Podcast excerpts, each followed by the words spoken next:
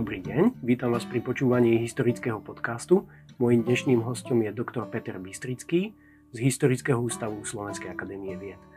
Budeme sa rozprávať o veľmi dávnych dejinách, o 5. storočí viac menej a o Húnoch a Germánoch, ktorí žili na Slovensku a Strednej Európe.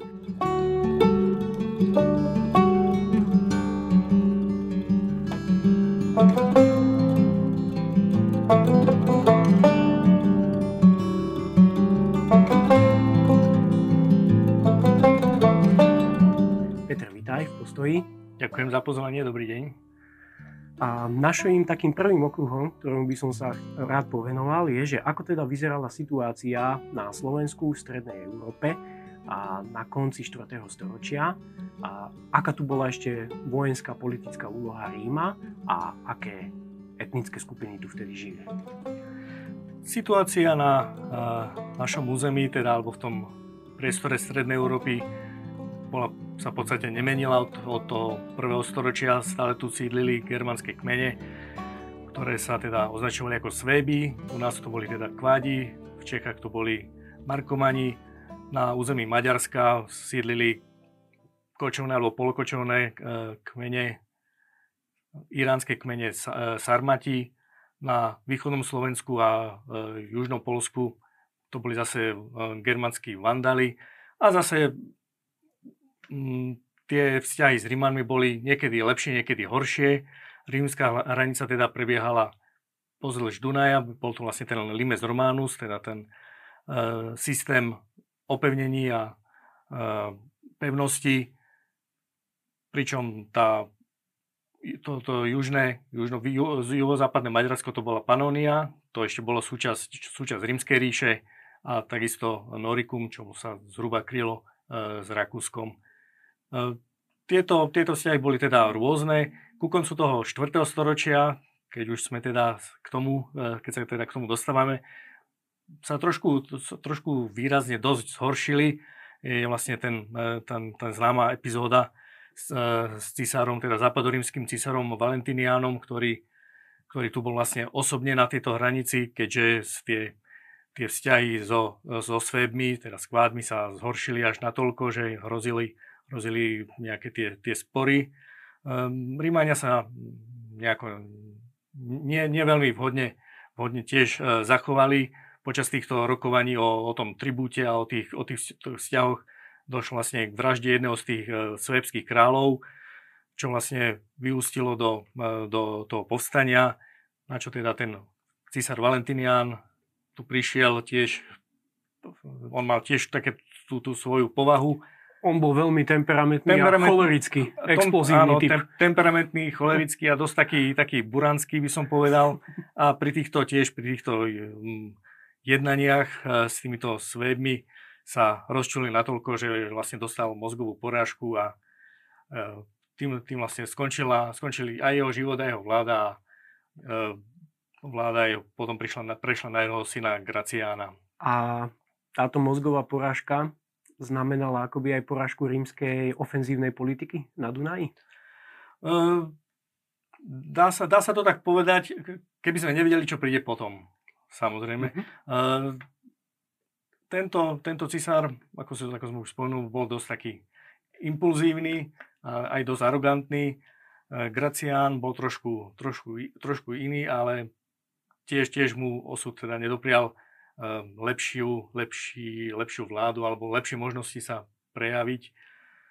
To, o tomto období uh, vieme dosť, pomerne dosť vďaka, vďaka rímským prameňom a z tých, tých najvýznamnejších je e, dielo Amiana Marcelína.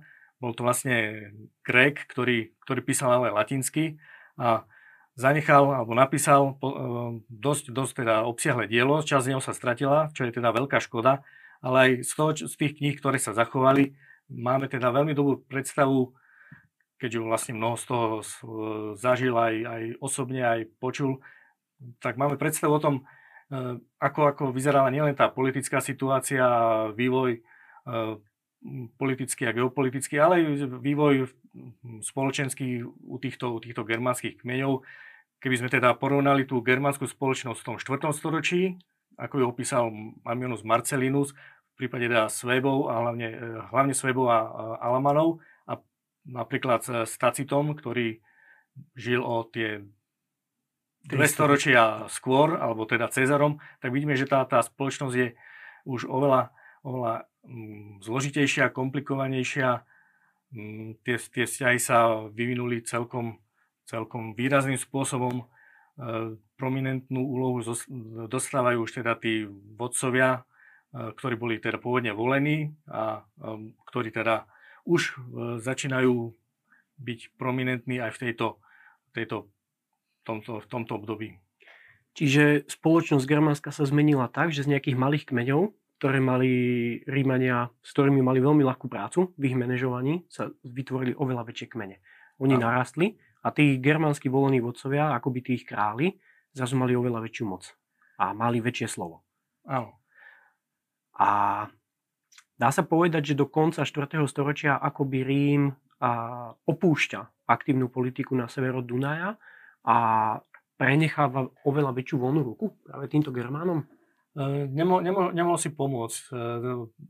Rím už na, mhm. na konci toho 3. storočia prežil dosť, dosť ťažké obdobie, teda tá, hlavne tá východná, východná časť, ale aj Galia, keď e, čelila dosť e, ťažkým vpádom germánskych kmeňov a potom aj e, rozpadu tej, tej, toho, toho systému Hm, bolo, boli známe tie uzurpácie rôznych e, generálov rímskych a proti cisárov, takže e, potom sa k tomu pridali samozrejme ekonomické problémy, čo nakoniec e, sa stabilizovalo za cisára Diokleciana na, tom, na prelome toho 3. a 4. storočia a potom až nástupom Konštantínovskej dynastie. Touto úlohou, hlavnou úlohou rímskej ríše bolo skôr stabilizovať tú situáciu na, tej, na tejto hranici s Germánmi a venovať sa tomu, tomu hlavnému rivalovi, a to bola vlastne Perská alebo Partská ríša na, na východe. Mhm. Dobre, a máme tu teda tie viaceré germánske etniká, ktoré tu žijú. Na začiatkom 5. storočia sa stáva jedna taká udalosť a neviem presne, že čo bolo asi jej príčinou, mnohé z tých germánskych etník, ktoré žili práve v Strednej Európe, sa pohli na západ a koncom roka 406 prechádzajú cez Rín do Gálie a začnú pustošiť. Takže kto vlastne z tých ľudí, ktorí tu žili, odišli odtiaľto? Tu by sme asi začali úplne od začiatku Môžeme. a, a úplne mimo Strednej Európy. Uh, neviem presne, že čo, čo bolo dôvodom. Tie, tie dôvody mohli byť aj desiatky až 100 rokov staré, mohli to byť nejaké klimatické zmeny, mohli to byť nejaké, uh-huh. nejaké iné presuny.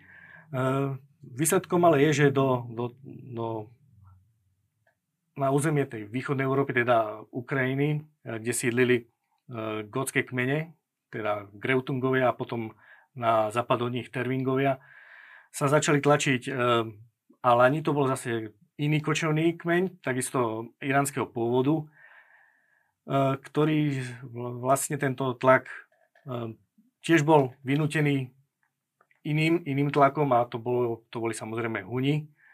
Čo, čo potlačilo ich, to už, to už necháme teda mimo, mimo tejto témy, keďže to už, by boli, to už by boli špekulácie. V každom prípade tento tlak Alanov a Hunov, e, ťažko povedať, či už, e, už ten, tie prvé útoky Alanov na, na týchto gotov boli, boli súčasťou e, spojenectva s Hunmi, alebo len sami títo Alani utekali pred, tý, pred týmito Hunmi. To je, to je tiež na otázku. V každom prípade tento tlak zosilnil natoľko, že táto ríša gotských Greutungov, ktorá sa vlastne považovala za mm, najsilnejšiu a možno aj naj, najväčšiu z týchto zo všetkých germánskych predštátnych e, útvarov v tomto, tomto na konci 4. storočia v podstate, v podstate skolabovala a mm, priniesla vlastne bol, bola veľkým, veľkým zlomom, ktorý otriasol to je tým germánskym svetom. Jedným vlastne s tým hlavným alebo najznámejším germánskym, e, gótským kráľom bol Ermanarich, to, ktorý, aj do tých, ktorý nakoniec vstúpil aj do germánskych povestí ako, ako silný, niekedy ako podlý, podlý panovník. Tak to vlastne posledný, posledný gótsky král, ktorý, ktorý vlastne skončil týmto, týmto útokom. Nie je jasné, ako, ako zomrel. Je, sú správy, podľa ktorých vlastne zomrel na zranenia mm, bojové a iný, iné, tie, iné tie údaje hovoria, že sa, sa obetoval ako král a teda ako predstaviteľ kmeňa sa seba obetoval v rámci, v rámci spásy svojho, svojho kmeňa. Čiže spravil akoby obetu germánskym bohom. Áno, ako sám ako prinies, priniesol najvyššiu obetu na zachovanie kmeňa, čo teda samozrejme, samozrejme nepomohlo. No a tento, tento vlastne šok z tohoto, z tohoto rýchleho pádu najsilnejšej germánskej ríše sa vlastne prehnal na, na západ. Uh, tí najbližší susedia týchto gotských uh, Greutungov, to boli títo gotskí Tervingovia, uh, sa takisto snažili uh, doslova španike nájsť záchranu na uh, území Rímskej ríše, teda prejsť cez, e, cez Dunaj, Dunajskú hranicu, čo nakoniec na, to, na čo dostali povolenie, ale aj tak nie všetci. Takže časť týchto gotov mm, a všetkých ostatných kmeňov, ktorým sa podarilo dostať na územie Rímskej ríše, z tých sa, e, z tých vlastne príbehu tej druhej e, etnogenézy vznikli, vznikli alebo sa sformovali goti, ktorých už vtedy sa alebo dostali meno a dnes ich aj tak nazývame ako vizigoti. A tí goti, čo zostali mimo, to znamená na, v tejto východnej strednej Európe. Z tých potom sa sformovali Ostrogoti, ale to bolo až v 5. storočí.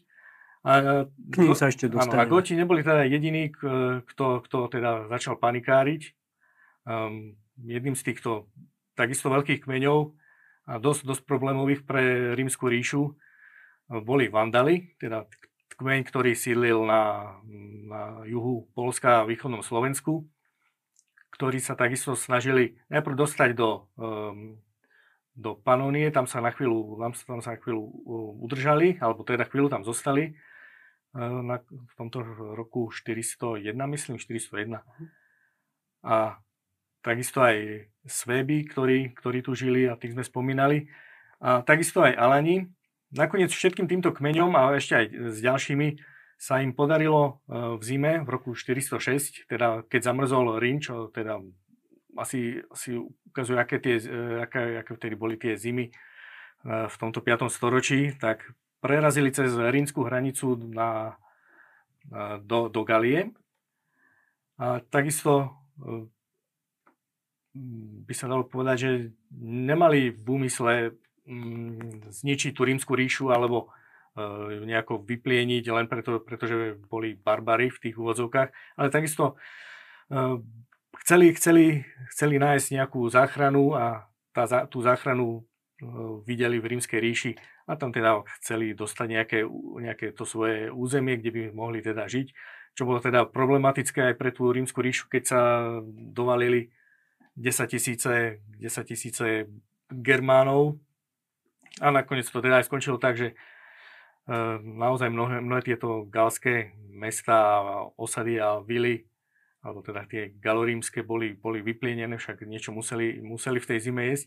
A nakoniec už na, našli záchranu alebo útočisko až v Hispánii, ktorá bola mm, pomerne bohatá rímska provincia, hlavne bola nechránená, keďže bola úplne mimo celého diania, neboli tam vlastne žiadne, žiadne rímske légie a ani nejaké veľmi silné posádky Takže táto Hispánia rýchlo padla, väčšinu z nej obsadili alebo si dostali pod kontrolu e, Vandali, časť Sveby a časť, časť, časť Alani, čo bolo teda ten sarmanské, sarmatské etnikum kočovné.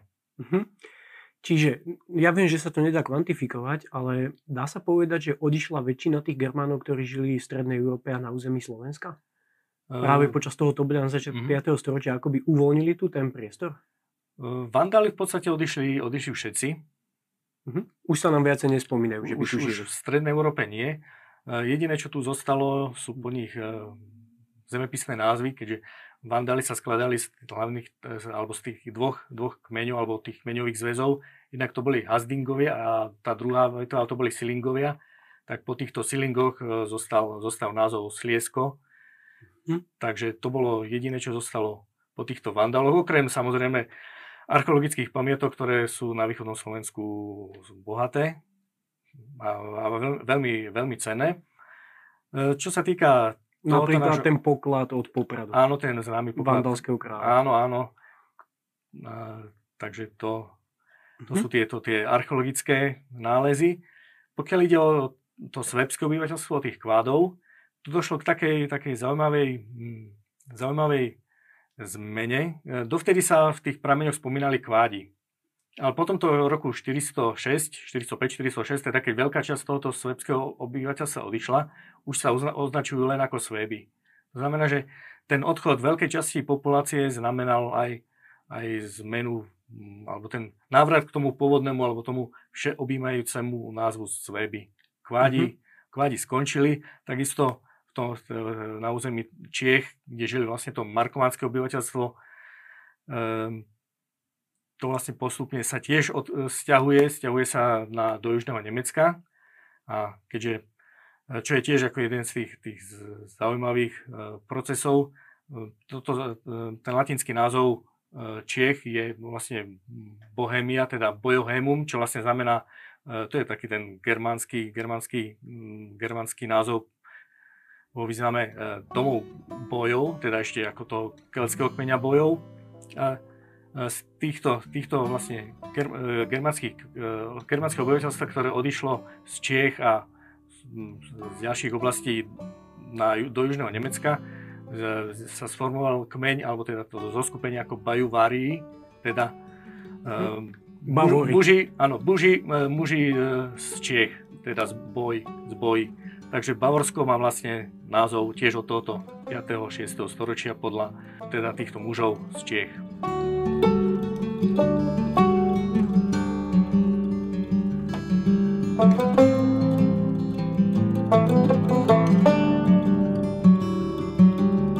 Takže Stredná Európa bola tak trochu zásobárňou ranostredovekých etník a štátnych útvarov akoby. A keď títo ľudia vo veľkej časti teda odtiaľto odišli, tak kto nastúpil po nich? Alebo kto obsadil ich bývalé sídla?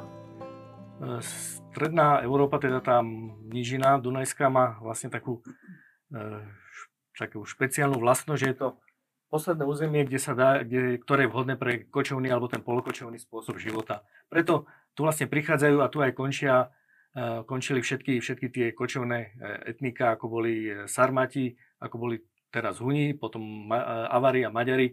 Všetci sa usadili v tejto maďarskej nížine a ďalej nešli, keďže už sa, sa tie podmienky pre ten extenzívny chov dobytka koní už vlastne v Európe nebol. Tu máme teda jednu, jednu, jeden ten... Čiže prišli Huni, prišli Huni a na Slovensko? E, na Slovensko jednak zostávali tu tí, tí sveby, teda ten zvyšok tých kvádov.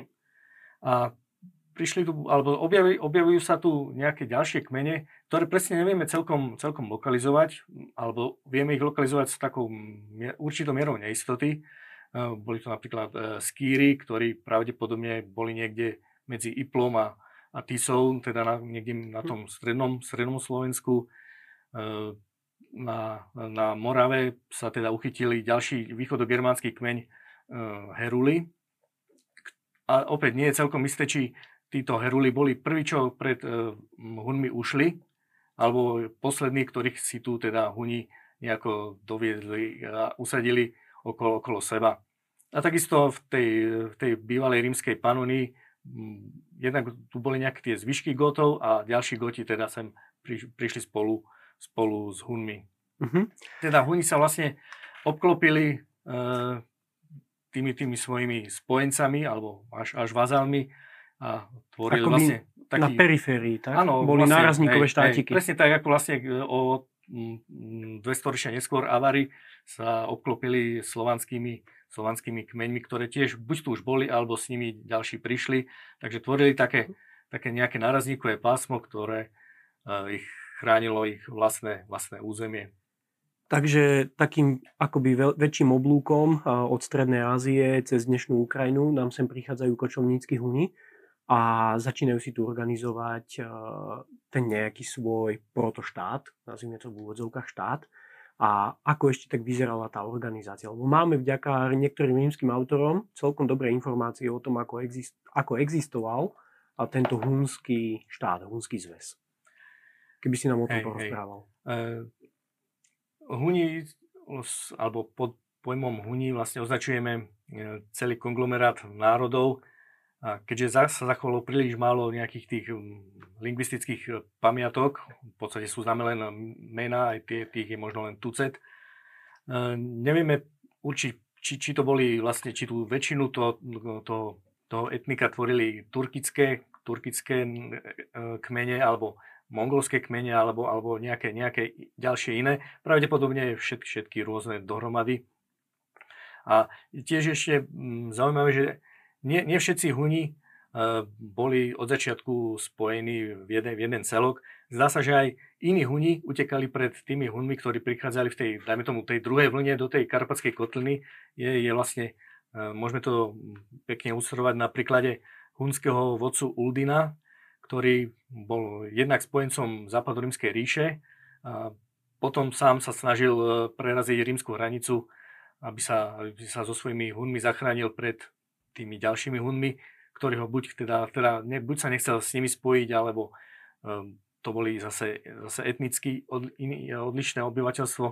V každom prípade um, tí huni, ktorí prišli do tejto karpatskej kotliny, um, za, vykazovali už veľmi, veľmi skoro nejakú veľmi vysokú mieru e, tej organizácie.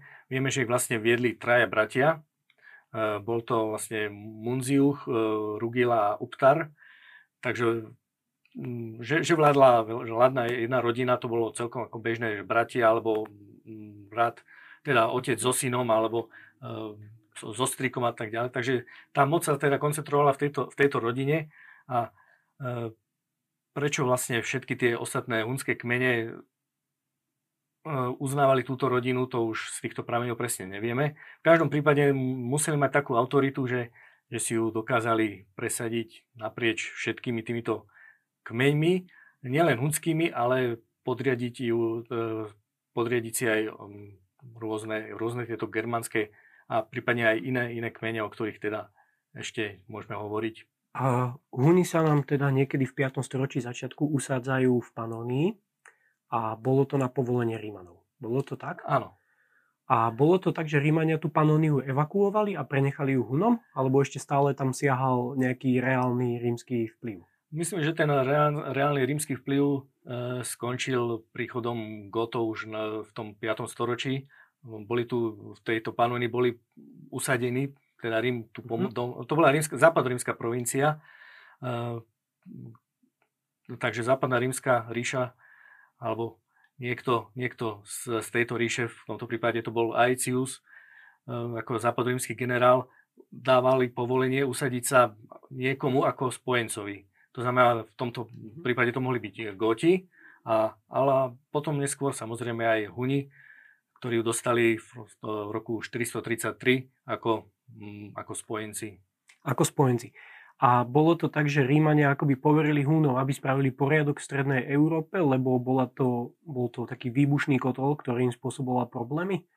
Uh, Alebo už to bolo iba, že úplne to pustili, jak sa situácia vyvinie?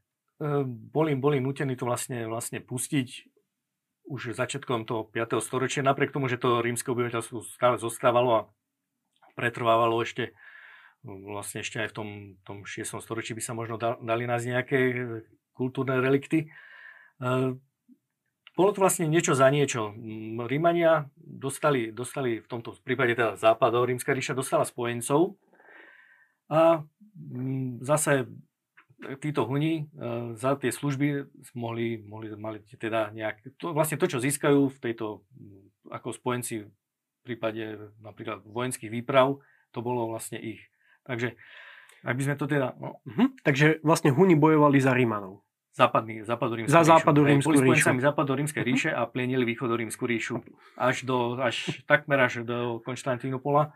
Takže uh, to, to vlastne aj ten, uh, to obdobie, keď, keď, keď uh, Huni získali vlastne tú, tú reputa, reputáciu ako nemilosrdných bojovníkov. Mnohé tieto východorímske mesta, Panony a potom aj Vilíry lahli vlastne ruinami a boli obnovené až o 100, 100, 100, 100 rokov neskôr za Justiniana, tak tieto, tieto, tie, táto oblasť trpela dosť a mm, okrem toho, že vlastne, že máme tú predstavu ako o hunoch ako o nejakých e, nájazdníkoch a dobyvateľoch, takže o týchto hunoch e, ten iný, iný pohľad na hunov nám ponúka e, Prisko Spania, ktorý napísal veľmi dôležité zaujímavé dielo, ktoré sa teda tiež z časti nezakovalo o hunoch a písal na základe svojich vlastných skúseností a zážitkov, teda písal o tom, o tom čo videl a čo zažil, teda je to jeho priame, priame svedectvo a žiadne vlastne druho, druho, z druhé, svedectva z druhej mhm. ruky o niekoľko desaťročí neskôr. Možno by som to poslucháčom priblížil. Prískos bol niekto ako Henry Kissinger, ktorý napísal svoje pamäti diplomata a čo zažil a akú politiku robil. A on nám vlastne ponúka dosť cenné pohľady dovnútra a hunskej spoločnosti, a osobne sa stretol s Atilom a opísal nám ho a zanechal veľa takých vecí. Aj až etnograficky zaujímavých. Áno, presne tak. Takže časť tohoto diela sa stratila, iná, iné, niektoré tie pasáže sa zachovali ako citácie alebo úrivky v iných dielach. V každom prípade tá pre nás asi najzaujímavejšia časť v tejto, tejto chvíli je tá jeho cesta na Atilov dvor, to je vlastne tá známa epizóda, keď viedol tú diplomatickú výpravu, ktorú teda podrobne opisuje aj s, s prechodmi riek, koľko, ako dlho tá cesta trvala, kde ich teda pohostili, čím ich pohostili, e, kto, kto tie dediny riadil. Teda je to, je to veľmi cenné, cenné svedectvo. Napríklad, keď už vlastne e, prekročili rieku Tisu a nejakých pár ďalších riek, e, tak museli zostať v dedine, v jednej dedine, kým teda neprejde Atila, ktorý sa vracal z nejakej, nejakej výpravy, aby, aby namiesto toho stretnutia tam Atila prišiel prvý, teda aby, aby nečakali oni, oni jeho, ale až aby ich on, on mohol privítať ako hostiteľ. A takisto v týchto, v týchto jeho spomienkach opísal, ako, ako vlastne sa títo huni veľmi snažili e, kopírovať až imitovať rímsky spôsob života. Teda vlastne týka sa to veľmožov, nie tých obyčajných, obyčajných hunov, keďže v Panonii ne, ne, neboli žiadne, žiadne stromy, drevo ani kamene, tak e, všetko toto bolo z dovozu. A jeden z tých zaujímavých príkladov, ako ten veľmož, jeden z tých najvýznamnejších hunských veľmožov, Onegezius, zajal, alebo si dal priviesť zajaca zo Sirmia, ktorý bol z okolností architekt, aby mu urobil kópiu rímskych kúpelov, ktoré videl na týchto svojich výpravách, takže a, a Priskos vlastne tiež bol svetkom, to, alebo videl, videl tieto kúpele, ako boli z dreva, e, pekne postavené. Mm, takisto Attila mal svoju dedinu a svoje sídlo, to je, ktoré je takisto tiež opísané.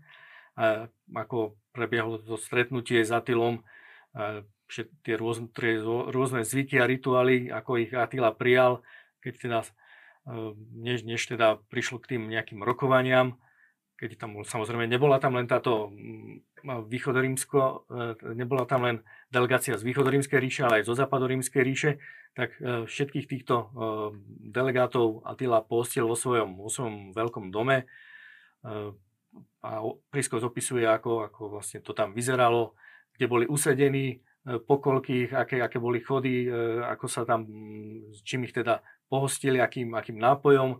A, a takisto je, veľmi zaujímavé je, ako, ako sám Attila prezentoval e, sám seba. E, snažil sa dávať nejakú tú svoju skromnosť alebo až tú striednosť až ostentatívne najavo. Keď až všetky... striednosť rímskeho stoického cisára. Pres, presne tak, e, keď napríklad na tejto hostine e, všetci títo jeho hostia jedli zo strieborných e, tanierov a pili zo strieborných pohárov, tak Attila mal svoj drevený pohár a svoj drevený tanier. V, obleko, v oblečení sa ničím nelišilo od ostatných hunov, len tým, že to, to jeho oblečenie malo belšiu farbu. Jeho meč a jeho čižmy takisto boli veľmi, veľmi jednoduché, neboli ozobení zlatom, takisto ani ten jeho kôň nemal nejakú veľmi prezdobenú e, úzdu a postroj, takže veľmi, veľmi dával najavo, že je e, skromný, striedmy a e, čo bol asi tiež prejav, alebo prejav tej jeho, tej jeho moci. Mm-hmm. Iným, iným spôsobom. Takže prískosť nám vlastne zachytáva, že sa nám na scéne objavuje nový mocenský hráč, ktorým je Attila. Ešte si tu spomínal mena nejakých ďalších hunských uh, kráľov, alebo veľmožov nazvime ich. Ale Attilovi sa podarilo to, že on tu moc u seba koncentruje. Hej. A za akých okolností on vlastne získal absolútnu moc v tomto hunsko-germánskom zväze?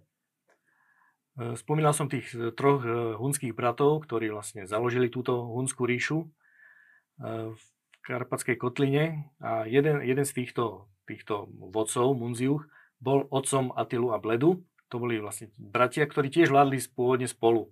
Bleda za nejakých nejasných okolností, nebudeme špekulovať za akých, pravdepodobne mohol byť aj, mohol byť aj zavraždený Atilom, ale zase tie pramene môžu byť, alebo tá interpretácia môže byť rôzna. V každom prípade Bleda zomrel a zostal ako jediný, jediný panovník Attila.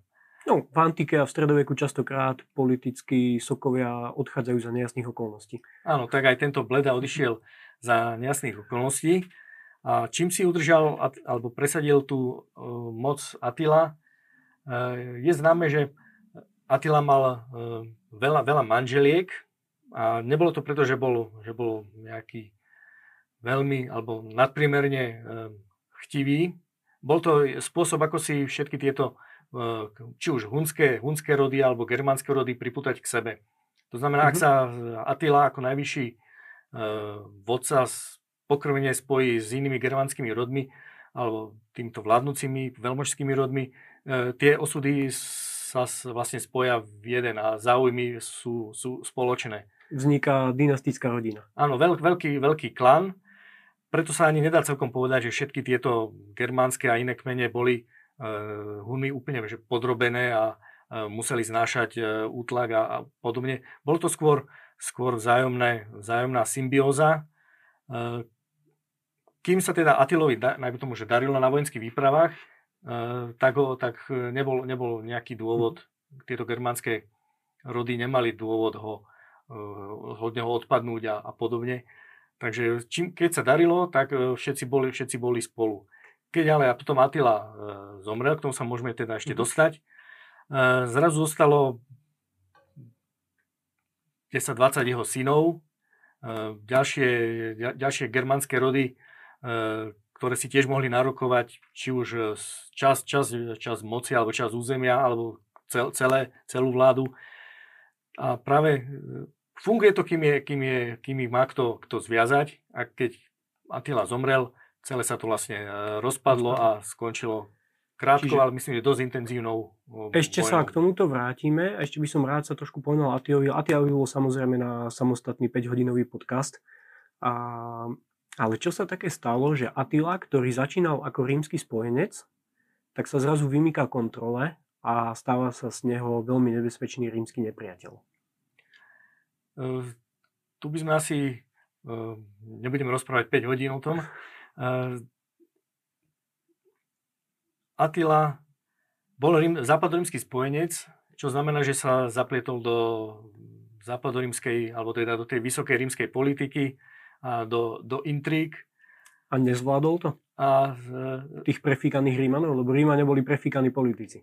Pravdepodobne je, je, dá, sa, dá sa to tak povedať, aj takto sa to dá povedať že začal, začal byť možno, možno tou príťažou alebo tie svoje, svoje záujmy alebo prekročil limit toho spojenectva, ktoré, ktoré teda Rímania mu chceli alebo ktoré, pre, ktoré mu Rímania vyčlenili predsa len. Už aj v tejto, v tejto dobe mnohí, mnohí germánsky silní muži ako Stilicho a Ricimer a ďalší či už na západe alebo na východe dosiahli vysoké, vysoké funkcie, ale dosiahli ich ako, ako, ako Rímania, nie ako... Velitelia rímskeho áno, vojska. Ako, nie ako velitelia inej, inej, inej, inej mocnosti. Mm, takže Attila sa za, zaplietol do týchto, do týchto e, intrig a vysokej politiky e, priamo vlastne v cisárskom rode, e, v cisárskej rodine. Zle si vysvetlil volenie o pomoc Gasti Julie Honorie a ktorá sa nechcela vydať za senátora. Obstaršieho senátora, treba povedať. Obstaršieho senátora, poslal mu vlastne pomo- cez, cez týchto vyslancov uh, prsteň a Attila si to pravdepodobne vysvetlil ako ponuku na sobáš jemu a výsledkom bolo, bolo to jeho známe ťaženie do Galie, ktoré, proti ktorému sa vlastne podarilo uh, vojvodcovi Ajciovi postaviť celkom silnú koalíciu Frankov a uh, Gotov. A bol vlastne zastavený, zastavený na týchto, počas tejto výpravy na katalánskych poliach a nebol, nebol úplne porazený, ale e, táto, táto krvavá bitka znamenala, že sa musel obrátiť a vrátiť sa, vrátiť sa naspäť. Rímania odrazili útok. O, o rok neskôr sa Attila vracia na ďalšiu výpravu, tento raz do Itálie. A tam sa akoby asi definitívne láme jeho moc a vplyv. Áno, potom lebo na, hej, neúspeje, aj keď dobije mnohé mesta, vyplieni, ale potom mor decimuje jeho Avar, a, pardon, Avar, Hunov a Germanov. Takže sa nám vracia akoby Attila naspäť do Panónie a tam veľmi rýchlo končí a to, čo si naznačil, že po jeho smrti zostalo veľmi veľa synov a začína nám v Strednej Európe akoby nejaká taká svetová vojna. Všetci proti všetkým. Bolo to také niečo? Keby ano, si nám ešte aj. toto priblížil, tak ten konflikt po Atilovej smrti a ako tá Hunská ríša veľmi rýchlo vystúpala a získala podiel, akoby sa stala treťou mocou na, vo vtedajšom svete, tak skončí ako nejaký metal.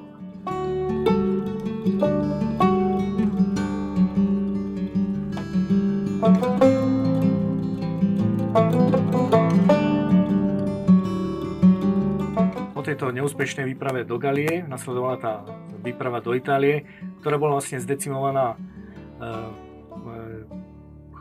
tyfusom alebo nejakou infekčnou, infekčnou epidémiou, ktorá bola takisto skončila neúspechom. E, krátko na to os, bola ďalšia Atilová svadba s, s dievčaťom, alebo teda so ženou pravdepodobne z burgundského burgundského prostredia, ak by sme teda sa mohli oprieť o neskoršiu germánsku epiku. A po tejto, po tejto svadbe vlastne našli už na ďalší deň Atilu, Atilu mŕtvého, e, z vykrvácaného, vykrvácaného z, z nosa.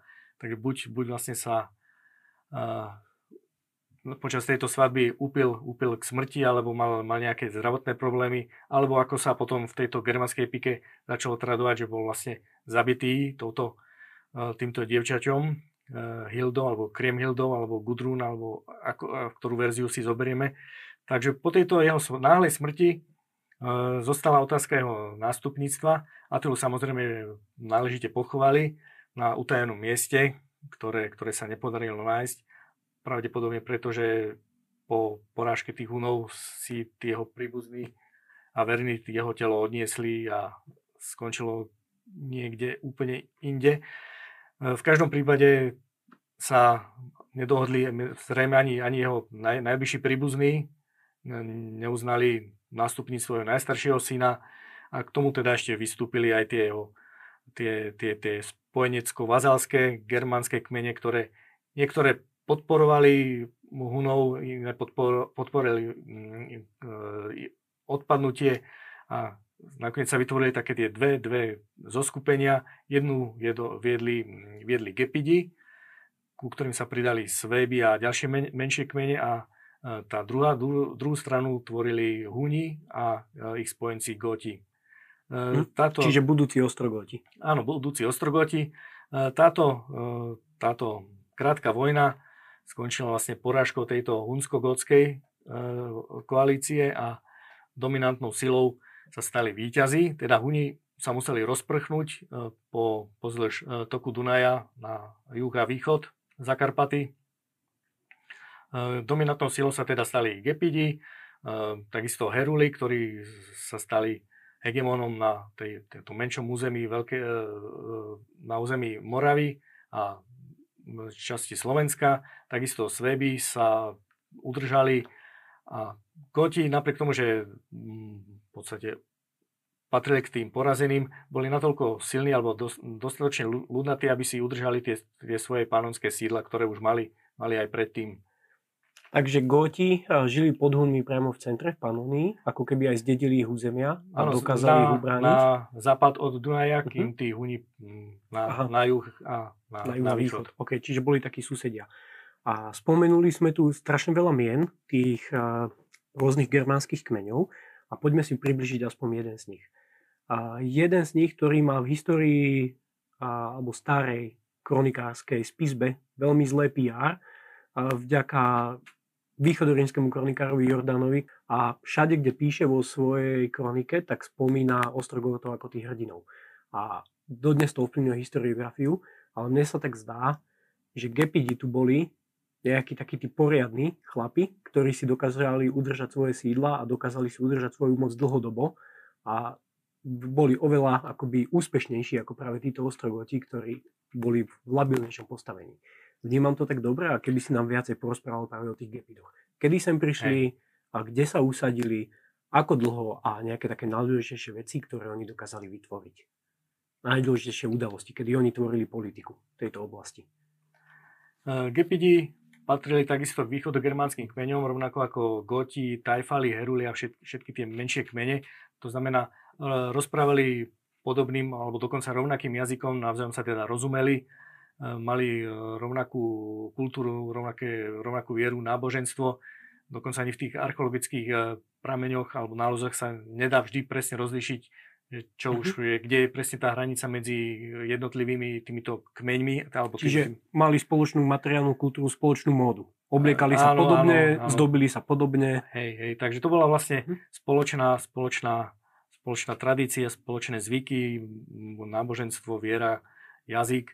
E, dokonca, keď už máme nejaké tie známe mena, e, ktoré sa vyskytujú v niektorých tých rímskych prameňoch, e, sú, sú vlastne východogermánske a neviem z istotou určiť, či ten konkrétny človek už bol, bol, bol stále ešte, dajme tomu, že God, alebo bol Gepit, alebo, alebo ktokoľvek iný, tie, tie mena boli vlastne veľmi, veľ, v podstate rovnaké.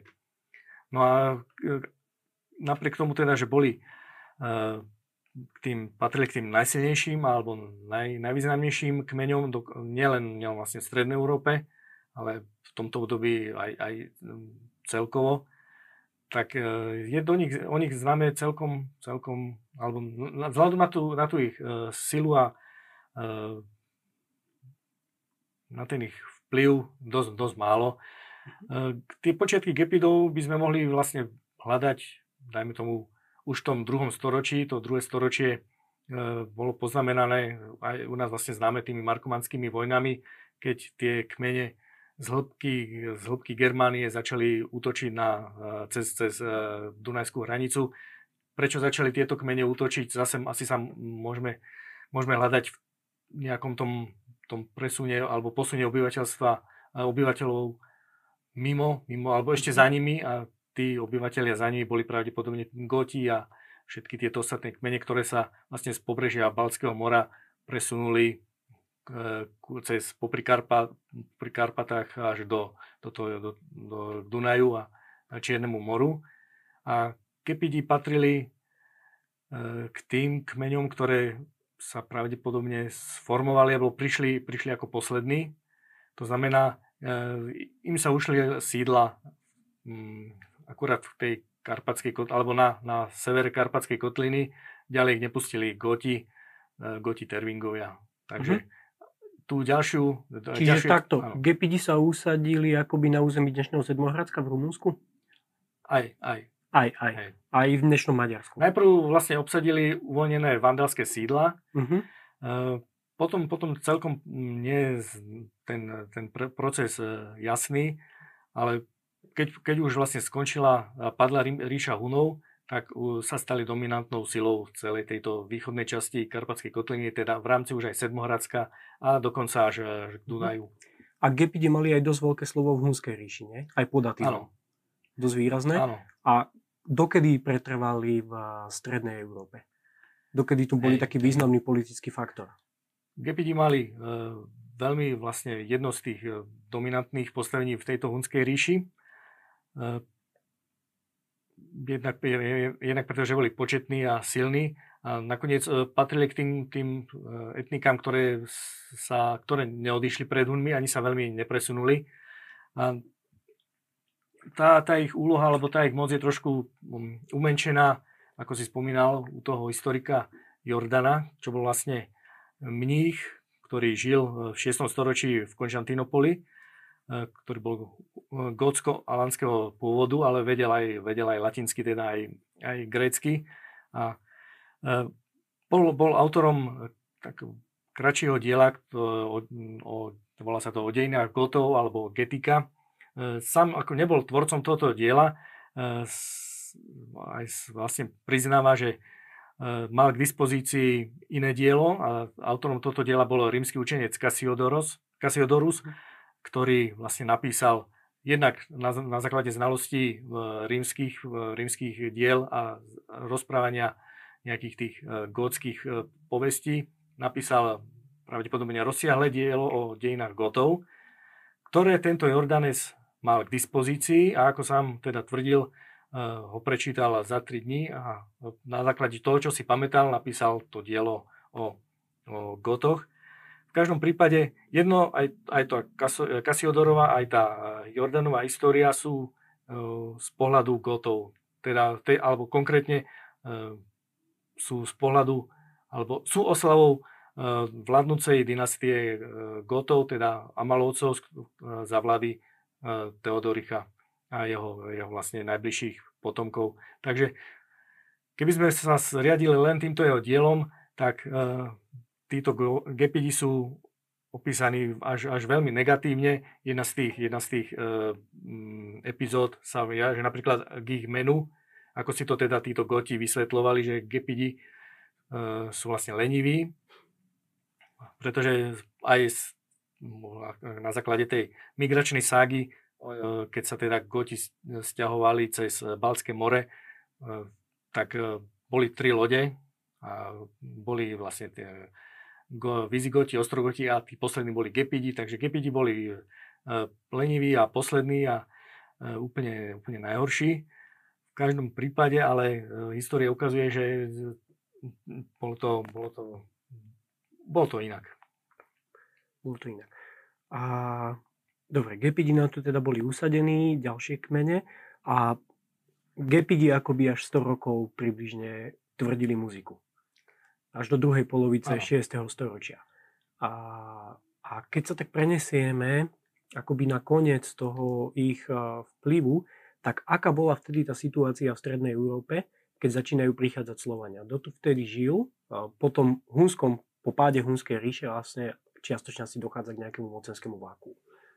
A aká bola vtedy situácia v tej prvej polovici 6. storočia, kedy nás sem prichádzajú Slovania? Keby si ešte toto načrtol. Hej. V tomto ešte, zač, začnem, som to zase trošku ešte, mm-hmm. ešte dozadu.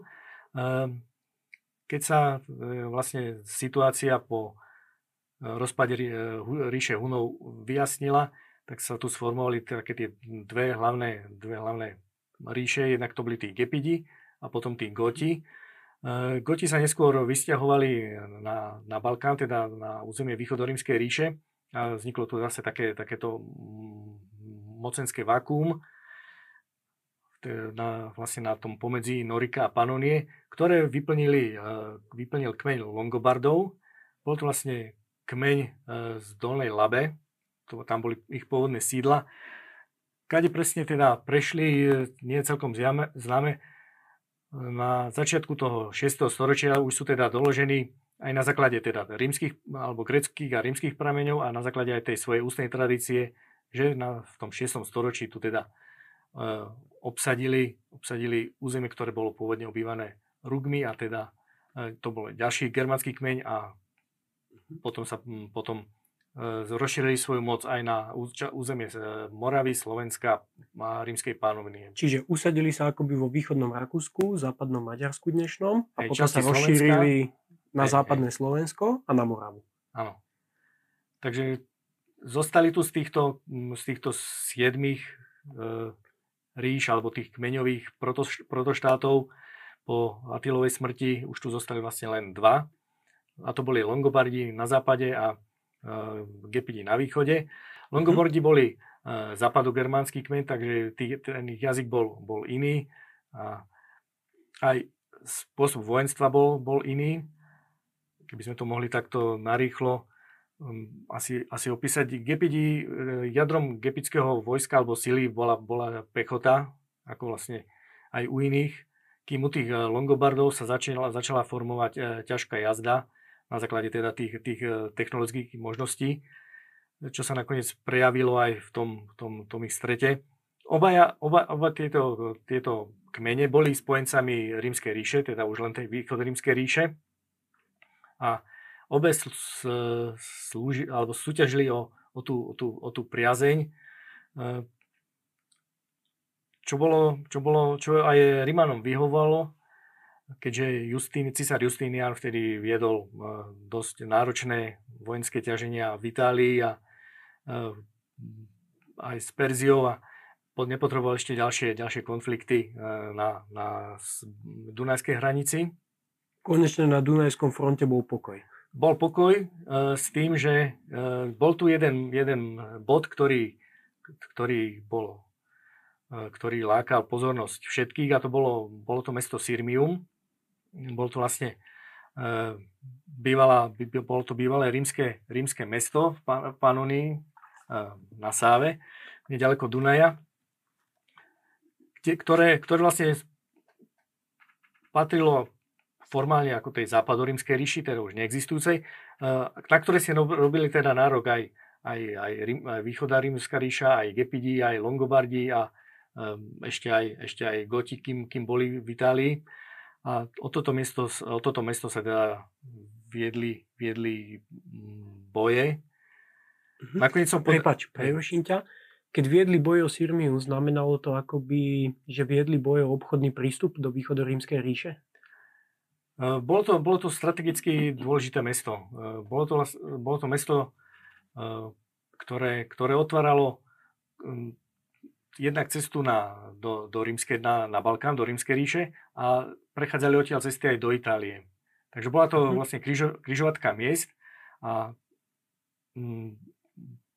za, tých, za týchto 50 rokov toho 6. storočia vystriedalo majiteľov niekoľkokrát a nakoniec, nakoniec ho dostali, e, získali, získali gepidi na čas. A bolo, vlastne bolo tu sídlo aj ich e, biskupstva a sídlil tu aj ich, ich král. Až do, do tej, tej tej osudnej, osudnej vojny eh, s Longobardmi, ktorá bola vlastne v roku 567, keď si Longobardi pozvali na pomoc Avarov a títo Avari vlastne rozvratili túto egyptskú ríšu vlastne z úplne inej strany, ako by sa ako by vlastne Gepidi čakali a rozvratili ju natoľko, alebo takým spôsobom, ako kedysi Huni rozvrátili Eh, ríšu, ríšu mm, Greutungov, uh-huh. že vlastne celá táto štruktúra, štruktúra padla. Čas Gepidov sa pridala k Longobardom a keďže podľa tej údajnej dohody, dohody Longobardi za pomoc týmto Avarom zaplatili tým, že im prepustia Panoniu. Takže Longobardi a so všetkými zvyškami ešte toho germánskeho obyvateľstva, ktoré tu zostávalo, teda Svéby, Eh, Gepidi a, ďalší sa presunuli do, do Itálie, čím zase zostalo nielen teda to mocenské vákuum, ale aj to, to, to fyzické, keď stredná Európa bola zase, zase prázdna, alebo takmer, takmer teda ľudoprázdna. Eh, z toho, z toho toho okrajového, toho severného kraju, tam už vlastne prenikalo slovanské obyvateľstvo. Ešte skôr. Už, už aj skôr, hej, hej. v tom, tom Lebo Longobardi iba boli na časti západného Slovenska. Áno, áno vlastne len, mhm. len e, Morava, Záhorie a e, čas, čas vlastne toho e, územia nad Dunajom.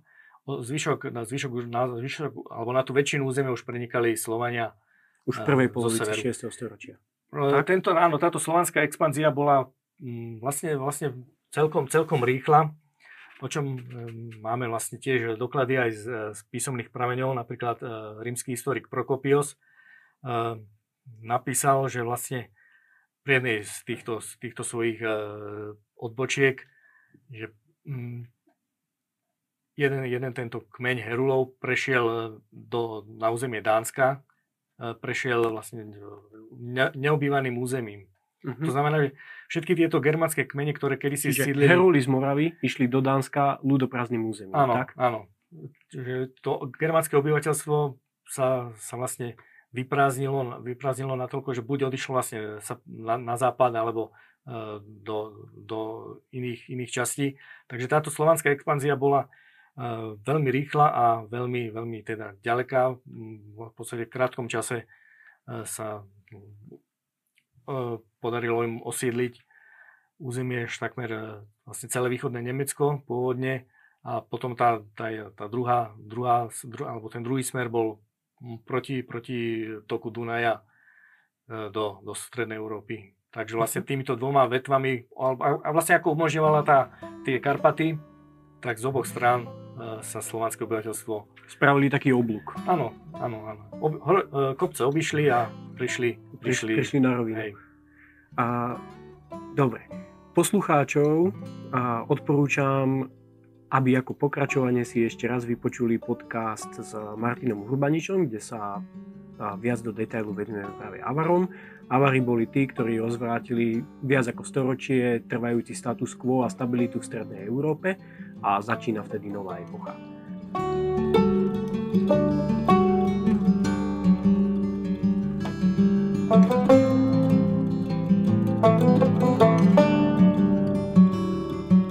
A ešte takto na záver by som ťa poprosil, keby si stručne možno povedal, kde vidíš také dedičstvo týchto storočí a histórie, ktorá bola pred 1500 rokmi alebo pred 1600 rokmi a niečo z toho pretrvalo dodnes. Takže čo, čo, čo, čo nám toto obdobie dalo, alebo za čo môžeme byť vďační?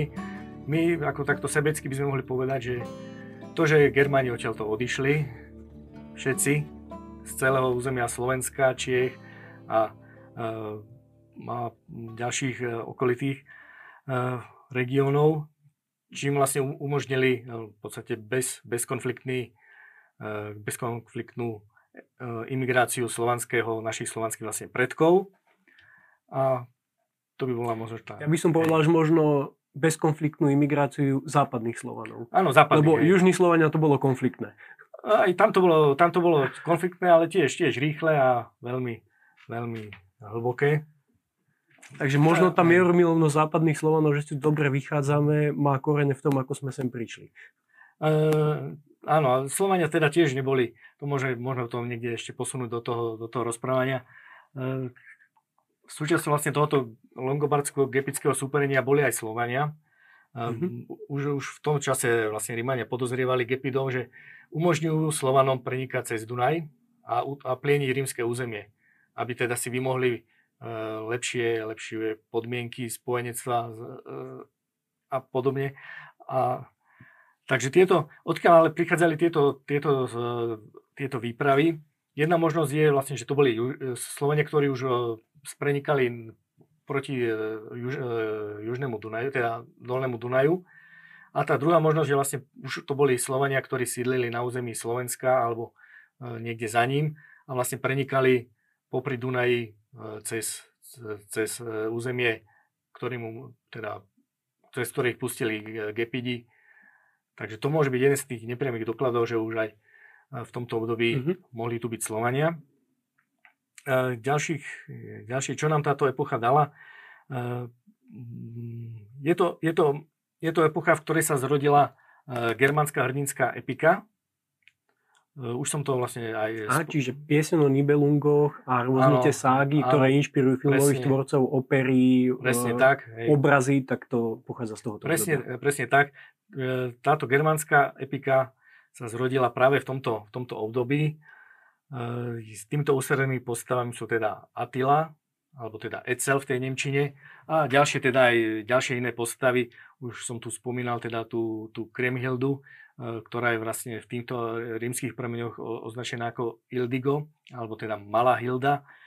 E, takže je tam, je tam nejaký ten reálny základ. Takisto aj ten poklad Nibelungov pravdepodobne má nejaký reálny základ, keďže e, tomuto sme, k tomu sme sa nedostali.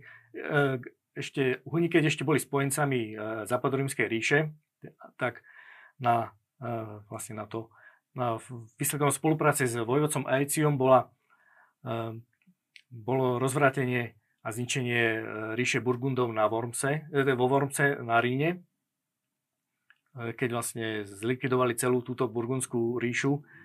A samozrejme každá, každá, každá táto ríša každý ten vládnúci rod mal, mal svoj, svoj fyzický poklad a je možné, že ten, tento poklad e, naozaj mohol skončiť niekde na dne Rína, keďže e, pre, pre ľudí v minulosti bolo najistejším spôsobom, ako ukryť poklad, aby sa k nemu nikto nedostal, bolo utopiť ho vo vode, v bažine alebo, alebo nejakom nejakej hlbočine.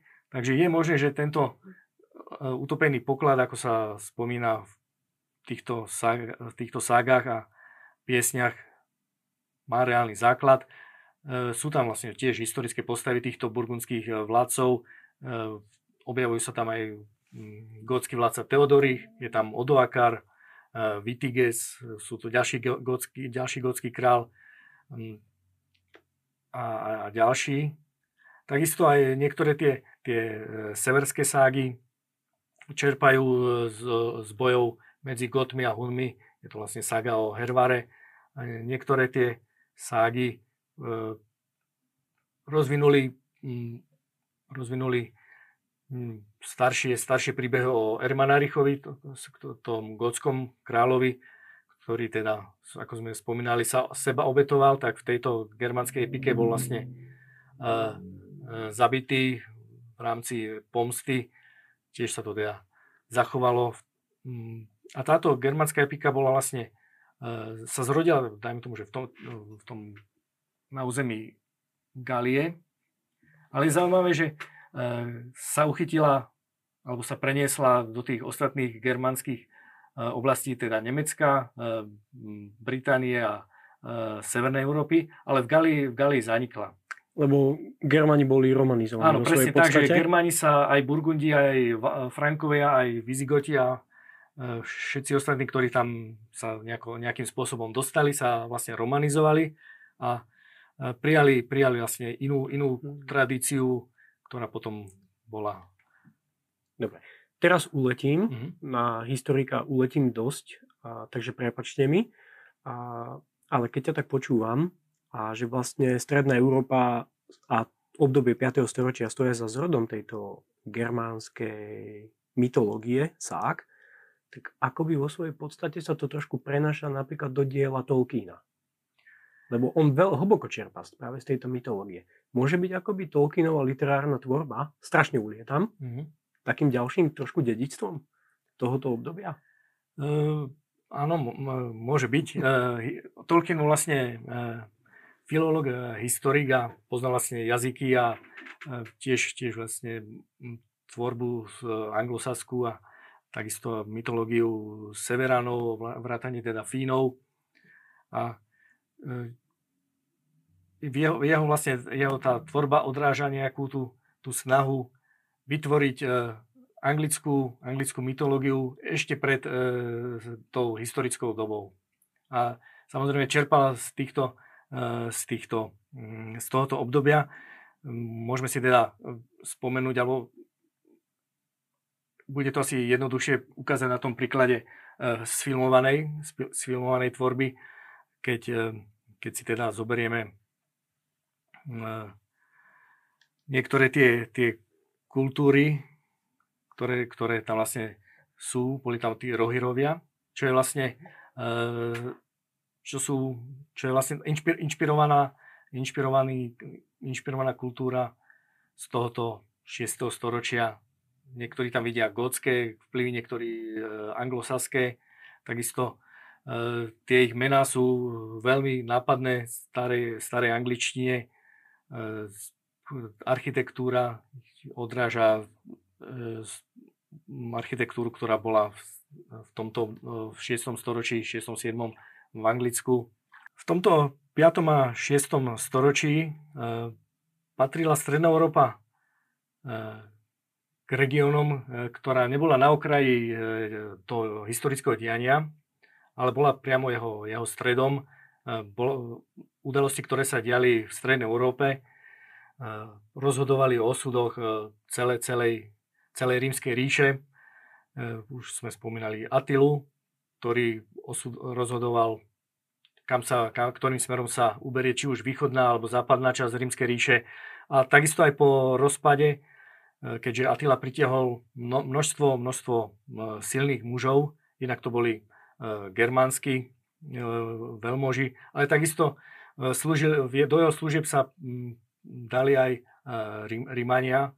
Jedným z nich bol napríklad provinciál Orestes, ktorý, ktoré, ktorého meno zrejme ako nikomu nič nehovorí, ale po, po rozpade, rozpade ríše sa teda presunul do Itálie, kde sa teda, keďže bol vplyvný a mocný, tak dal svojho, svojho syna Romula vyhlásiť za, za cisára.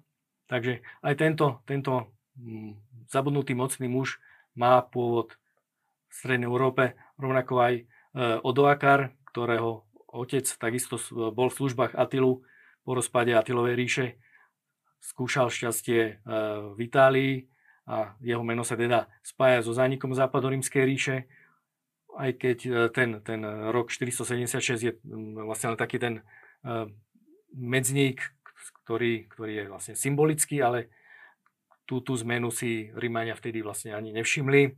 On sám sa považoval za, za, len za správcu, za správcu e, rímskeho cisára a rímsku e, ríšu vlastne neplánoval tiež nejako zrušiť. E, takisto aj gotský, e, gotský král Teodorich Veľký je jeden z tých najvplyvnejších a najmocnejších eh, kráľov v 6. storočí. Takisto sa narodil a pochádzal aj z, eh, z Panonie a prešiel teda tiež zaujímavým osudom cez, cez východonímskú ríšu a skončil teda ako král Germánov v Itálii.